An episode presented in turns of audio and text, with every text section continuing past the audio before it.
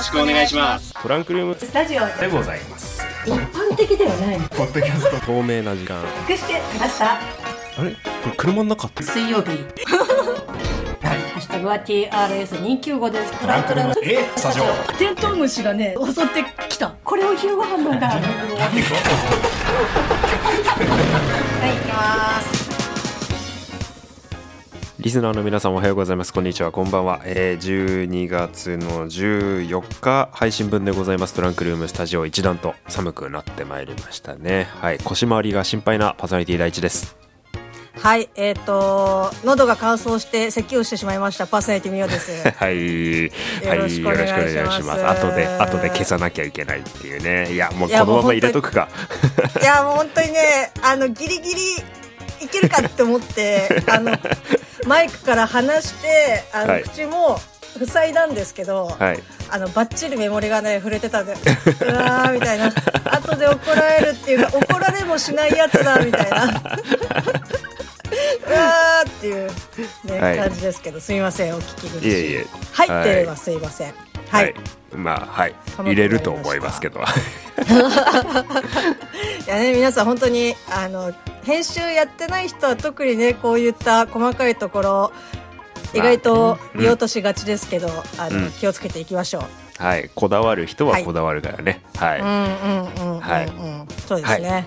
ということで今回は電話をつないでほぼ何も打ち合わせをせずに回して回してしまったとこうレックボタンを押しながら思いっておりましたけれども、あ本当ですか？あの、もう私はもう行きましょうかっていうふうに言われて、うん。あ、うん。ああっていう感じだでしたけど。ね。やっべどうしようって感じだもん今。いや一応ですね あの事前にまあいくつかねうん。あの用意というかうん。なんか来ても出せるようにっていうのはあの下手なりには頑張っております。ああ うん。その前回のさ、あのーうん。ウォーキングデッドの感想からちょっと自信がなくなってる感がねあの読み取れますね。いやもうねいや本当に。しかもなんかこうアートワークツイッターの方で、はいはい。いつも流させていただいてるんですけど、はいはい。はいまあ、そこにダゲな時間の柴犬さんがですねはい。なんかちょっとちらっとあのリップをいただきましてああそうですか、まあ、なんかどうやら昨日あ先週話した私のウォーキングデッドの中に若干、おそらくネタバレが入っていた模様でああそそうなんです。よあの柴犬さん的にはえ、うん。ああそうなんだこうだと思ってたのにっていうところを私はさらっと、もうそれは皆さんご存知の通りみたいな感じで多分ね 話しちゃったんだろうなと思って、うん。いや本当にね申しやらか訳なかったしましたねなっていうふうに。やらかしましたね。いやもういや12年もねやってればね昔のことはねもう忘れちゃうわけよ。は大変失礼いたしました。気をつけます。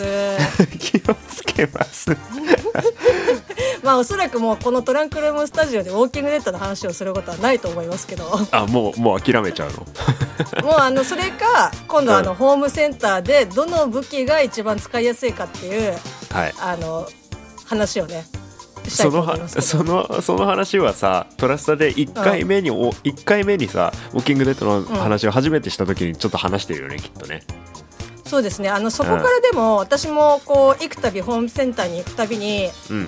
いろんなものをですね見て最近これが一番いいなっていうのは あのあります。あります。そうですか。あります。ありますけど あのもうこれはあの温めて温めて、はい。あの事前にあのきちんと計画をね立ててはい話したいと思います。そうですか。そんなに気合い入れて話すんですか？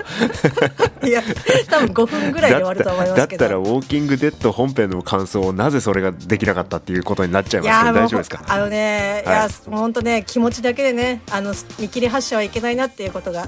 いやいやまあまあまこの12あでもね映像作品見た後のトラスタなんて勢いでいってなんぼっていうところありますからね、はい、そうですよ。あのまあねもうすぐ間もなく2022年も終わりますので、はい。まあ振り返れるところはなんか振り返ってってもいいのかなとは思いますそうだね。映画振り返りとかね、先週やりたいねって話してたけど、んちょっとまうんうんあね感想とは言わずこれ見たあれ見ただけでもちょっとお互い言い合っていきますかですね。うん。はい。まあ、今週の金曜日、16日にはアバター公開ですのでね話題作がどんどん目白押しな、はいえー昨今でございますけれどもじゃあ今日は映画の話ってところでどんどん進めていこうかなと思います。まずオープニングが開けたら今年一番だった映画最低だった映画言おうかな僕は。トランクルームスタジオです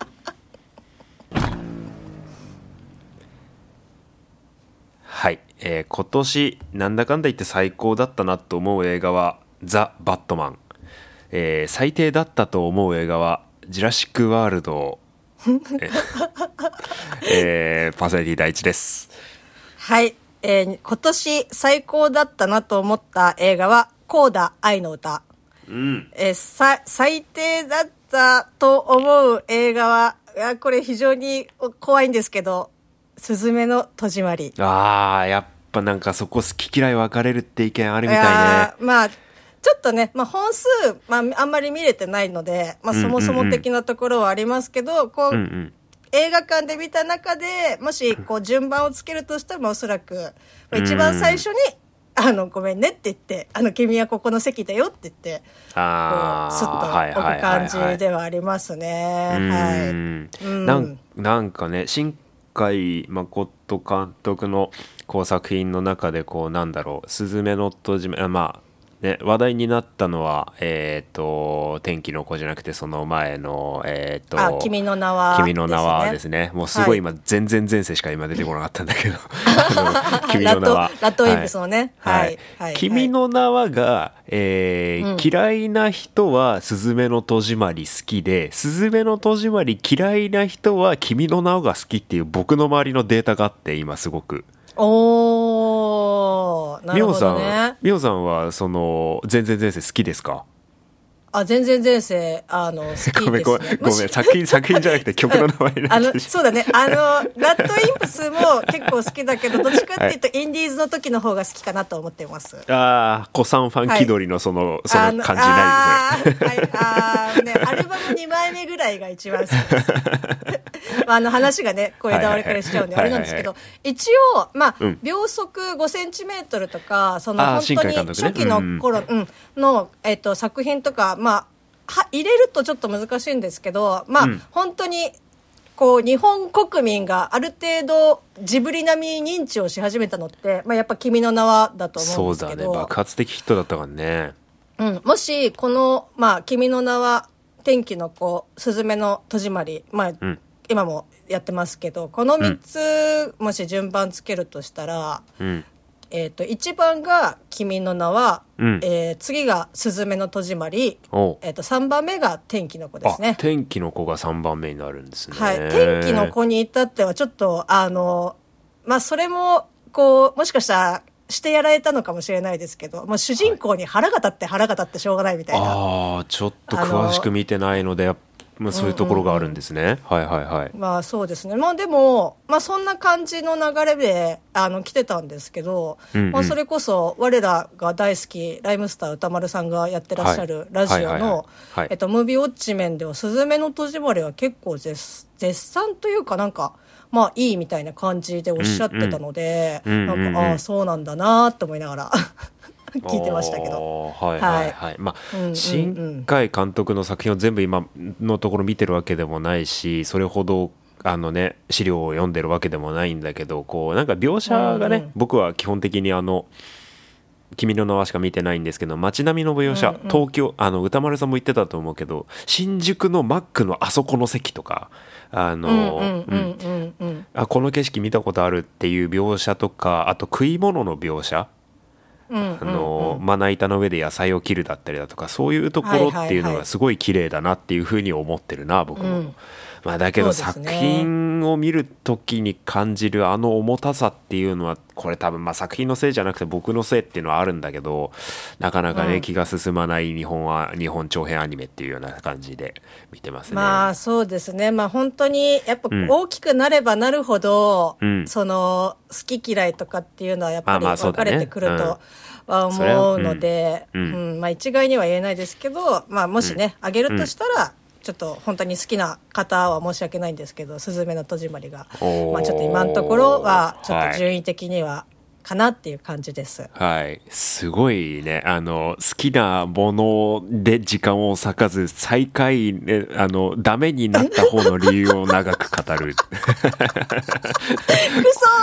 くそコーコーダはどうですか？コーダはいや、コーダはですね、まあ、それこそ、あの、さっきもね、ちょっとオープニングでお名前挙げさせていただきましたけど、ダゲな時間の、はいはいはいはい。えっと、回で、うん。えっと、まあ、レビューというか、まあ、お話をされていて、で、うん。そっから、あの、見に行ったっていう感じだったんですけど、まあ、その、耳が聞こえない家族の中に耳が聞こえる女の子が主人公で、うんうん。っていうお話なんですけど、うん。いや、あれはね、本当に、ちょっと姪っ子に見せようかなっていうふうに思うぐらいなんですけど、ちょっとね、お父さんが下ネタが結構言うか、言うっていうかジェスチャーでするから、うんうんうんうん。ちょっとね、あの、小学校6年生の姪っ子を連れてくのは、ちょっとそこがね、どうかなっていうので、結局連れて行きませんでしたけど。まあまあ女の子ならね大丈夫だとは思いますけどそっかあの手話な分、ちょっとそのジェスチャーが過激によるかもしれないですね。まあ今聞いた限りだと。そうなんなんかもう本当に、まあ、手話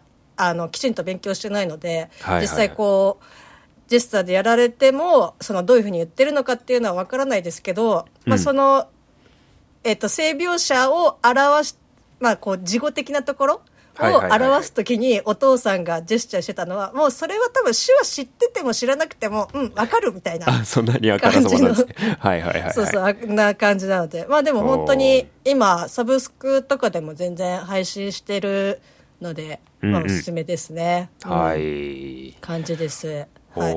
まあ、ザ・バットマンですか。はい、僕はなんだかんだ言ってね、あのちょっと劇場に行ったあの、うん。回数がものすごい少ないんですけど、うんいやーやうん。っぱなんかダサいけどやっぱヒーローものになっちゃったよなっていう感じはするな。うんうん。うんうんうん。いやでもねいや本当にね、う。うん。ん、ごごめんねごめんね。一番でも劇場の興奮で言ったら今年のもう1月8日公開日に見に行ってますけど「スパイダーマンノーウェイホーム」はやばかったですよねっていう話。ね。はい。まあ、なんだけどインパなんていうかうん。盛り上がりはスパイダーマンだけどやっぱこう、なんだろうスーパーヒーロー映画ってやっぱもう10年以上こう映画のコンテンツとしてもう成り立ってきてまあねいろんな批判とかはね有名監督がしててもさ面白いものは面白いと思うから僕は、えーまあ、なのでどんなもんかなと思ってこう予告編から期待して見た「ザ・バットマン」ですけど、うん、まあ、はい。あのなんだろうクリストファー・ノーランクリスチャン・ベール版に勝るとも劣らないこうまた独自路線でのものすごいかっこいいバットマンを見れた気がして、こりゃこりゃすげえっていうふうに思ったな。あ、うんっていうそうですね。感じですね。こりゃすげえずいやぶん薄いね今ね。いや、うん、あの、き、あの、先週の私のあの、ウォーキングデッド並みだなって今ちょっと思ってました。よかったですっていう。はい。ペラーっていう感じで。いや、でもバットは確かにね、もう本当に予告の時から、うんすっごい楽しみっていうか、そうねなかなんんかこう、うん。うん遠慮ないところっていうのが予告編でじわっと出てたからね。うんうんうんうん。やっぱその歴史が長い分、その、うん。それまでのファンとか、あの、うん。バットマンってこういうものとか、ジョーカーってこういうものとかっていう、やっぱその理想的なものってそれぞれあると思うんだけど、うんうんうんなんかこの、なんかことバットマンに関しては、なんかこうすごく、あの、まあもちろん当たり外れとかっていうのは、まあ好き嫌いとかあるかもしれないけど、なんか毎回、あのすごく、まあやっぱそういうのを踏まえた上でブラッシュアップして、こううん。挑戦していくみたいなのがすごくなんかあるなって感じますね。そうね。なんかうん。こう、き前の作品の偉大さにとらわれないまた独自路線のうんうんうん。また素晴らしさっていうのがやっぱりあると思うんだけど、それは今回のバットまあ、バットポット、まあ、バイクだったりだとかうんうん。コスチュームだったりだとか、あとはこう病弱な感じのブルース・ウェインだとかあー。まはいはいマッチョなアルフレッドとか、あ。そうですね。うん、そしてこあのずいぶん前にえ自社映画化ジム・キャリーがやってましたけどあの映像化されたリドラーをまたここに持ってきて知能犯としてのリドラー、こまあいジム・キャリーがやってた時はすごいコメディタッチが強かったんだけど、うんうん。もうやばいやつ敵に回した感っっていういうののやっぱりリドラーの悪役、うん。それにこうなんだろうな。すメインのヴィランはやっぱりリドラーなんだけどやっぱり台頭してくるペンギンだったりだとかそれでまたそのやばいやつを敵に回したっていうのもリドラーとして描かれるんだけどリドラーたちから見ればもっとやばいやつ敵に回したすなわちバットマンなんですよ。でそのやばいやつさっていうのがもう登場シーンですよね。もうチンピラを殴りと殴り倒すし。いやーうん。うん。で殴りすぎて周りのチンピラがちょっと引くっていう あのあのシーンが もうあずっと焼き付いて離れないですね。うん。うん。なんだったらね助けてもらった人でさえもちょっとあのいやいやビビってるみたいな。そうね。感じね。その町の外れ者で狂人で狂った人でビジランテって白い目で見られてたそのブルースことバットマンが最後の最後は本当に希望の炎を携えて市民を導いていくっていう、あの絵も綺麗だったし。うん。でバットマンで見たいところも抑えてくれてたし、うん。いやいや素晴らしい素晴らしいっていう感じ。ブラボーって感じでしたねそうですね。はい、はい、いやでも本当にバットマンはでもそれこそ、まあ、サブスクとかでねももちろん配信はされてると思いますけど、うん。あのひ全体的にやっぱ暗い暗いっていうか暗いね。あの色が暗いじゃないですか、ね。うんうんうん。そうだからまあやっぱねもう無理ですけど、うん。もう一回見れるとしたらまあ、うん。本当に IMAX で見ときたかったなっていう。IMAX で見たいよね。うんうんうん。うんそう後悔はやっぱあるかなっていう、はいはいはいはい、うん、ですね。まあベストベストというかまあ一番印象に残ってる一本っていうのはそんな感じだな、まああこれはなたのワワーストはもう想像がついてましたけど、これはむしろそれじゃなかったら何なんだっていう感じ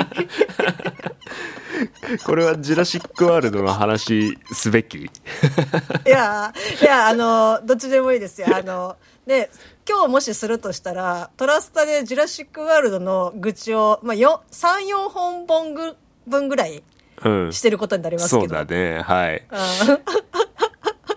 うん。うん、いやまあなんかうん、ちょっとまあじゃあこれからこれからけなすぞって言ってけなすのも変な話だけどさ あの待ってこれがさどれだけのこの干渉剤的な役割を果たすのか分かんないけど恐竜は好きなの、は恐竜は好きなの。はい そうですよ。ものすごい恐竜好きなの俺。第第一は恐竜が好き。うん、で、うん。その恐竜が好きになって、えー93年に公開された「ジュラシック・パーク」に出会ってるの。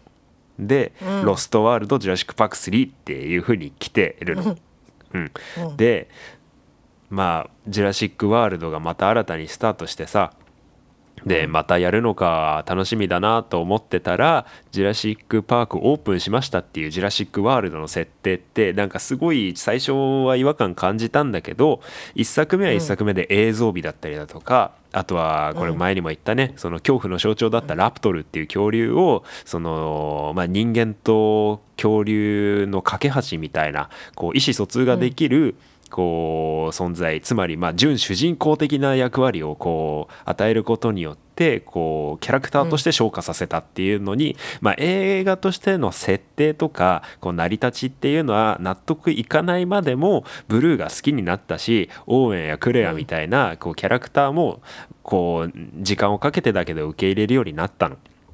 それで、えーまあ、ジュラシック・ワールドからジュラシック・ワールド炎の王国で舞台をイスラソルナっていう島からこう J. バヨナっていう監督はこうホラー映画の監督だったからこう大きな館、洋館に舞台を移してこうお化け屋敷チックに後半が展開されていく流れとかもまあ悪くはないなと思って。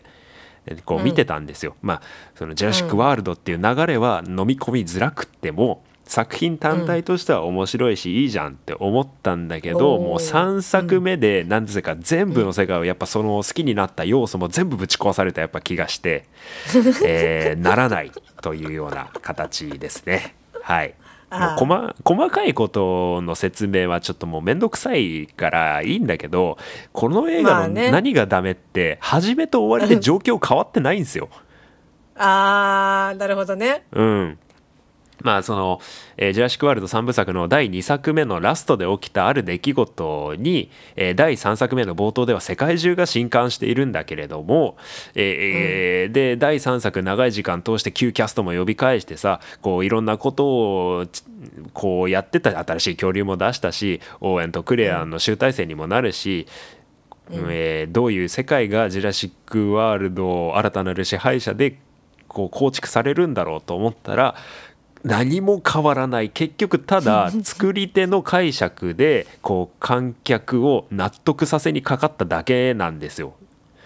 だから結局、うん、このこの映画1本分の時間で何がしたかったんだろうなっていうようなことが結局そのあの解決しないでまあこれでこれでいいんじゃいいんじゃないってパチパチパチで終わっていく。ははい、そして最も納得いかないと感じるのはラストの恐竜のワンショット。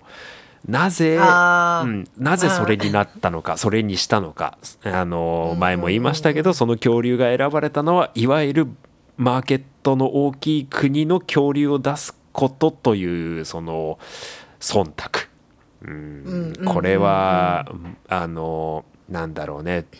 お金の奴隷になったなジュラシック・ワールドっていう感じでしたね。うん。うん。こういやまあすごいね。好きな映画よりも嫌いな映画の方がどんどんエピソードが出てくるもんだね。っていうので、まあねうんうん、はいはいはい。っていうので僕は細かいところ見たらね、はい。あれですけど。っていうので僕はあのい、まだにプレイステーション4で自分なりのジュラシック・ワールドをずっと作り続けています。はい相変わらず。相変わらずですね。はい。えちなみに今あの島は何棟目ですか？あ島島は結局ほぼ全部やったんですよ。でえーっとジュラシック・ワールドをこの前作り終えてでえー映画の作品で言うと「ロストワールド・ジュラシック・パーク」えーサンディエゴのパークがちょっとなんか気に入らなくなったんでもう一回全部ばらして作り直しているっていうことをしています すごいなんか頑張ってますね。はい。なんかねあのちゃんとねちゃんとここにトイレを置いて避難所を置いてとかやってるとねもう時間を経つの時間が経つの忘れますね。はい。もうジュラシック・ワールドを作ってるっていう話はもうリスナーの皆さんもいい加減にしてくれと思っていると思うのでもうこれくらいでやめておきます。はい。はい、ということで、えー、みおさんが、えーすずめの戸締まりと、えー、コーダ、えー僕がジュラシック・ワールドとザ・バットマンというようなところで、はいえー2020年の映画の話はこれでしまいにしようかな。はい、アバター見るかもしれないんで、感想を語るかもしれないです。これからも気になってくださいね。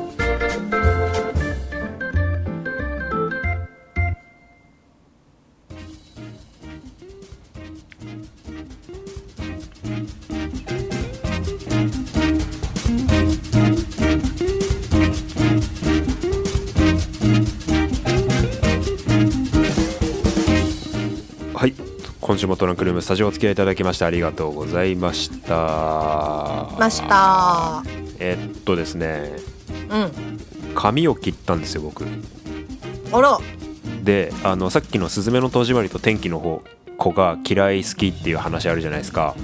はいはい。僕の友達もまあそうだったんですよ。天気の子好きでスズメの戸締まり嫌い。でスズメの戸締まり好きで天気の子嫌いっていう人がいたんですけどうん今日あのーはい。美容室の隣に座った女性があのスタッフさんと話してて、全く同じ話してて。あ「すずめの戸締まり」は好きなんですけど、うん天気の子嫌いだったんで、まあ、だんだん面白くなってますねみたいな話をしててマジかと思って。あー。まあなんかポイントが違うんだろうねその、うん、そうね。好き嫌いの。うん。うんっていうよううなことで、はい、僕は髪を切ってまた ちょちょちょっと染め直したりしておりました。おははいいはいはいはい。